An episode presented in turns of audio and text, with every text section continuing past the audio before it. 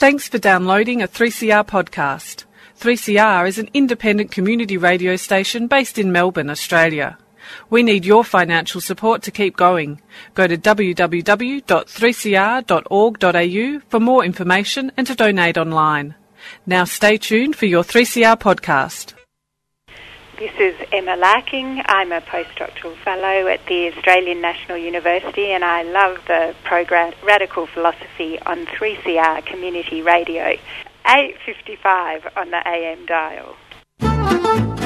Like some food for thought? Tune in to Radical Philosophy with discussions on freedom, happiness, knowledge, evil, and rational argument. With words from Hawthorne, Tatman, Jenkins, Hutchinson, Hirsi Ali, and Plumwood. Let's get radical about philosophy.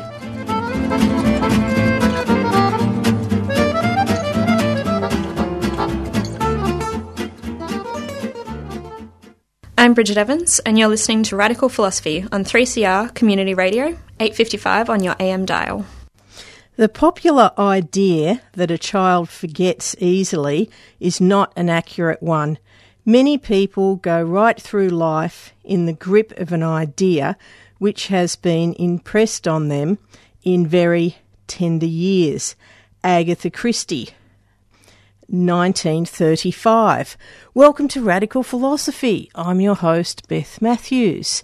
Today we have an interview with Professor Christine Overall, who has written a book called Why Have Children? And I'm speaking to Professor Christine Overall about why have children. Welcome to the program. Thank you very much. Now, what was it that inspired your interest in the topic, why have children? This was an issue that came to me years and years ago as a young woman when I was first thinking about whether or not to have children. And I regarded it as a very difficult decision. And being a philosopher by training, I thought I would look into the philosophical literature and see what philosophers had said about it. And I found virtually nothing. And yet it seemed to me that it was a topic about which people now have a choice. With the advent of reliable means of contraception, with access to abortion, people have much more choice about whether or not they'll have children. So it seemed to me that this was a topic that was of philosophical value and worth exploring. Why is choosing to have children an ethical issue? It's an ethical issue because it affects so many people. So first of all, of course, it affects the child whom you're considering creating. It's, after all, a huge responsibility to think about bringing somebody into existence. You're creating a life that could last for 70, 80, 90 years, and some of what's going to happen to that life is unknown. So you're taking a kind of moral chance. Having children, of course, also has an effect on other people. It has an effect on other members of the family. It has an effect on people in your community. It makes a difference to the society in which you live. So it's because reproducing affects so many people that it is an ethical issue. It's not simply a personal choice. What are the reasons that people do not recognize or fail to acknowledge? I think some people do recognize it. People have some people have always recognized that it's morally significant to choose to have children.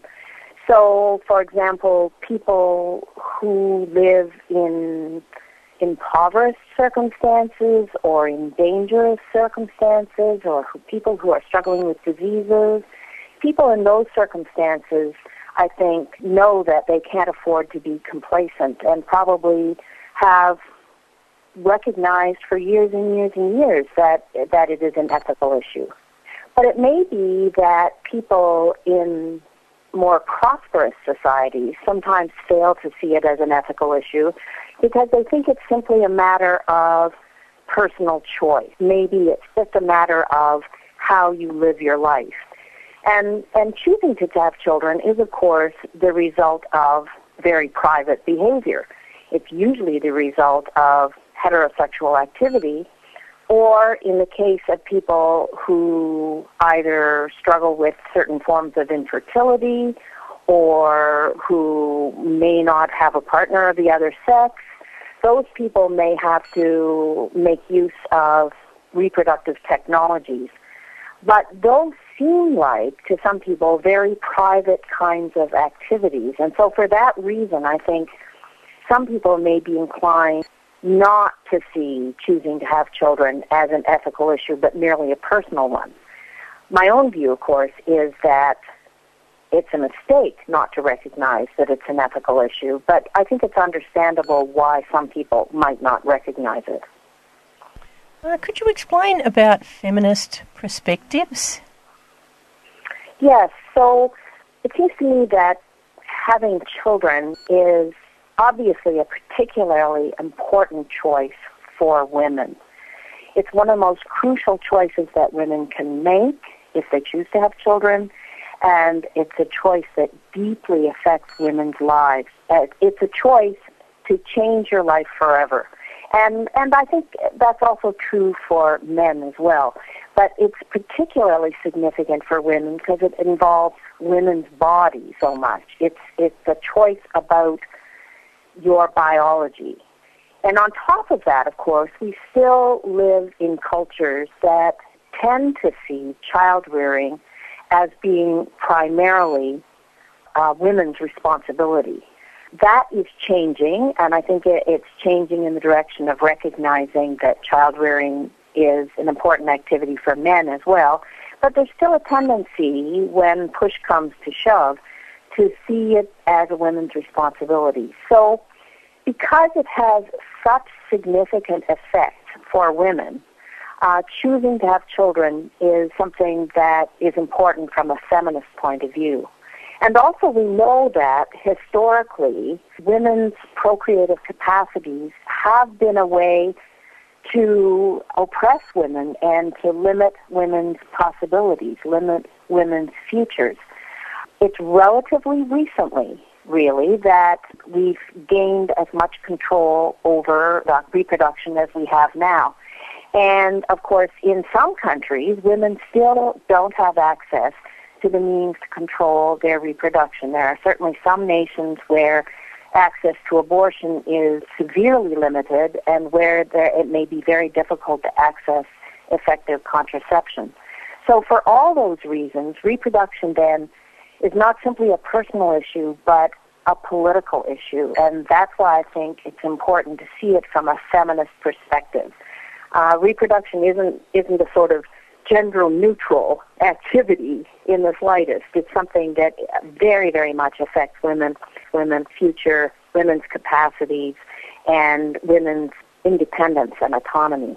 What are the general ethical questions that should be considered in regards to the ethics of choosing whether to have children or not? The first thing I'd say about that is that I think that choosing not to have children needs to be respected to a much higher degree than it is.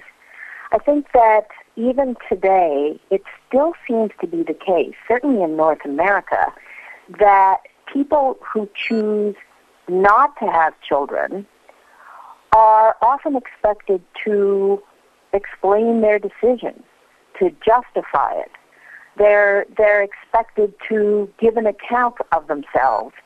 And yet, oddly, that expectation doesn't rest on people who choose to have children. We still see it as the norm to have children.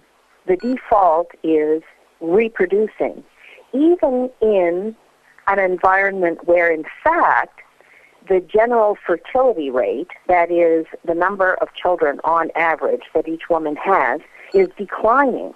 Nonetheless, we still make the assumption that women will have children, that men will become fathers.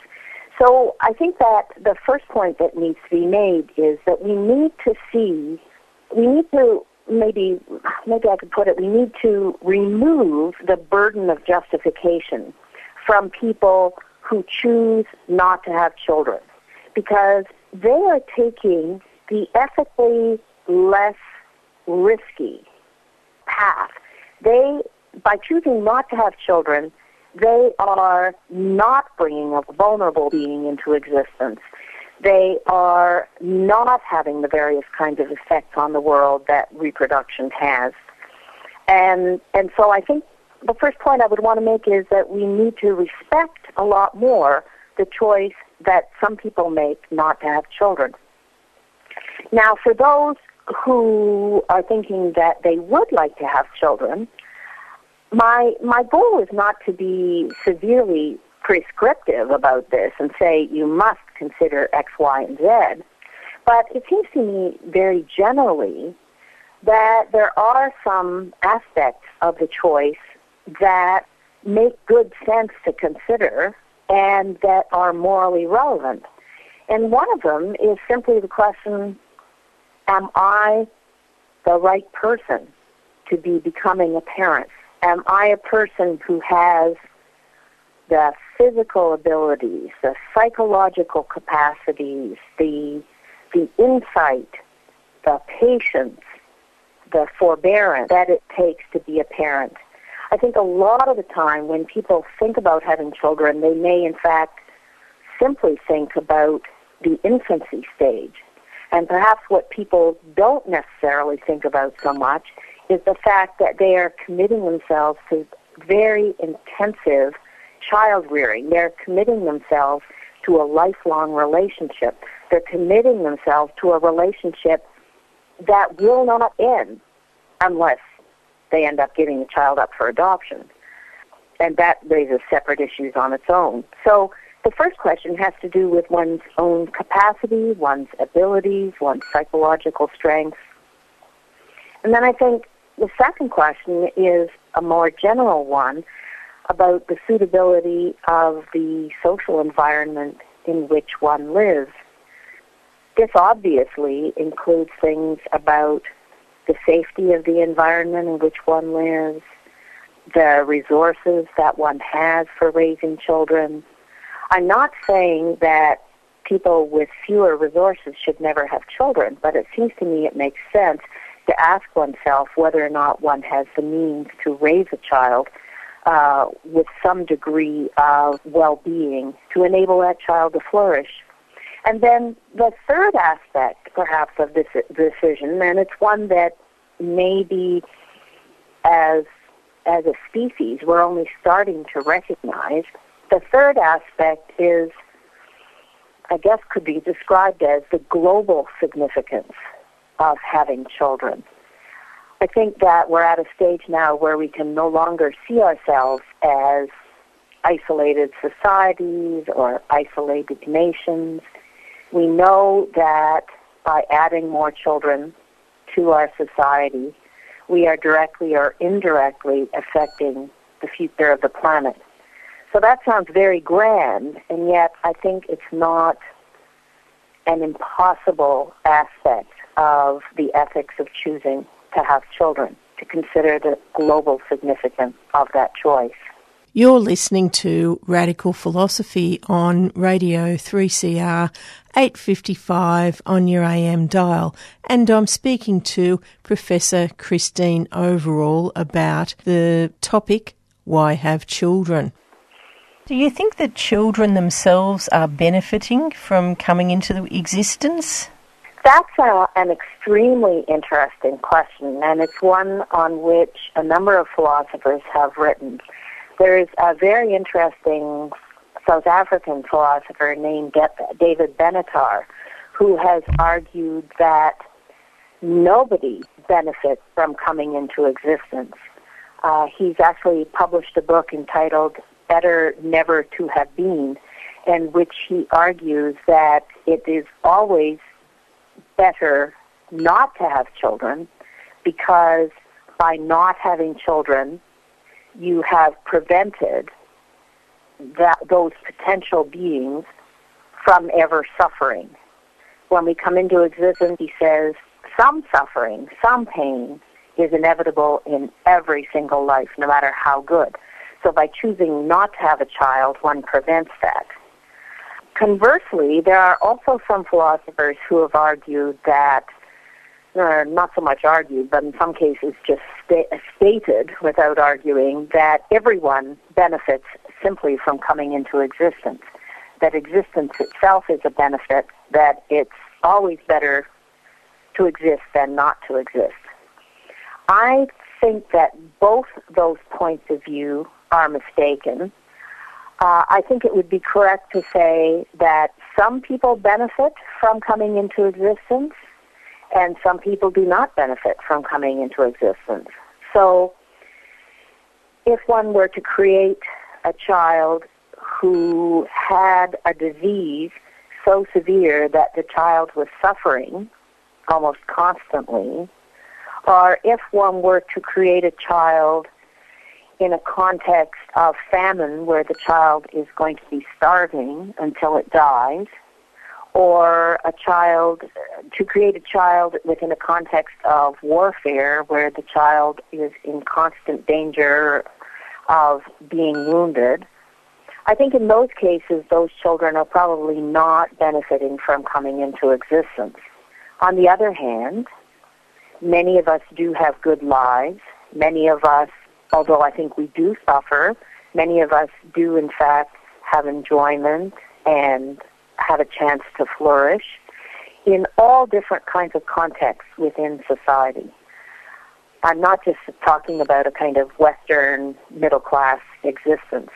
So whether or not somebody benefits from coming into existence, I think really depends upon the circumstances, the context, and the society into which they come into existence. What are the deontological reasons for having children? So, well, the deontological reasons that that basically means reasons pertaining to duty, reasons that are not concerned with the consequences or outcomes of having children, but rather reasons that have to do with one's sense of duty. And I guess I have some skepticism about deont- about the force of deontological reasons, but certainly people have believed that there are such reasons, and some people believe they are good ones. So, for example, some religious believers uh, think that it is a kind of duty to God to have children. The Bible exhorts us to be fruitful and multiply. And so some people take that as an argument that human beings should procreate and that we owe it to God to do so. I actually think that that's doubtful, and because I think it's, first of all, one might have doubts about whether or not there is a God, but secondly, even if one believes there is a God, I think it's difficult to know what God's intentions for people's procreation might be. Some people also believe, perhaps, that uh, there's a kind of duty to one's family or a duty, perhaps, to one's spouse or partner. Or people might believe that uh, simply by virtue of their gender that they should have children. So some people might think that a good woman always loves children and wants to have children or that a good man is a person who becomes a father. So they they are seeing it as a kind of imperative flowing from their gender identity. And I guess in some cases, certainly in the past, and maybe still today in some in some nations, some people might see it as uh, see procreation as a kind of duty to the state that that one needs to create children as in some cases future soldiers or as future citizens.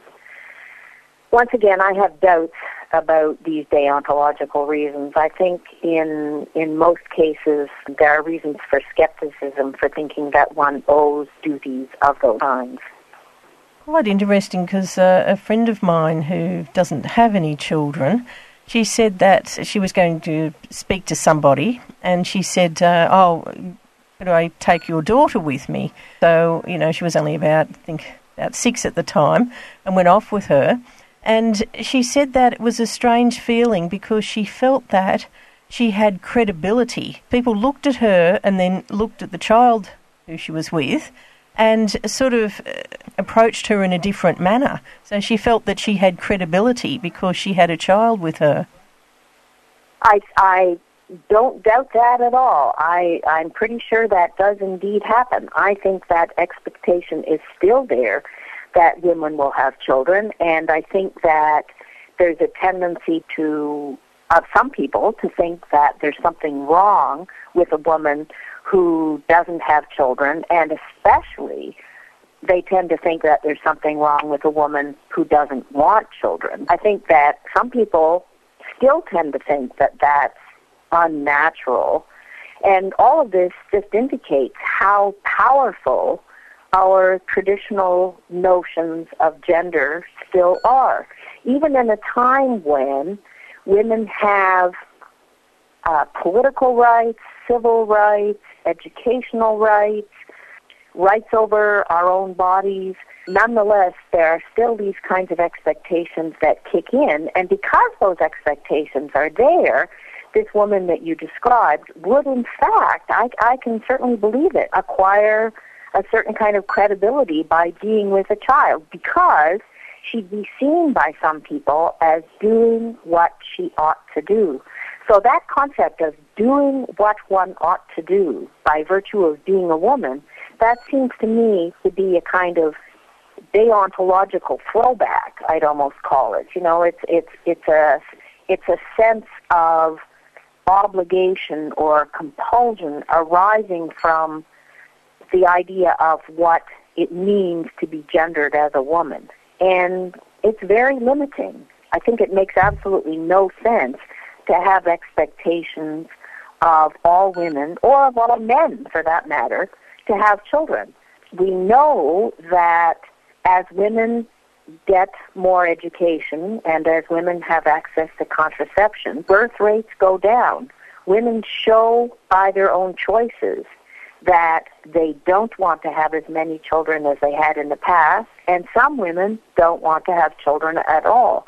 And women are perfectly capable of contributing fully and completely to society without reproducing. So I think it can be a, a quite a, a pernicious expectation of women that they that they reproduce and it's kind of regrettable that a woman ends up getting more credibility simply by virtue of having somebody else's child with her. And I've been speaking to Professor Christine Overall about her book, Why Have Children?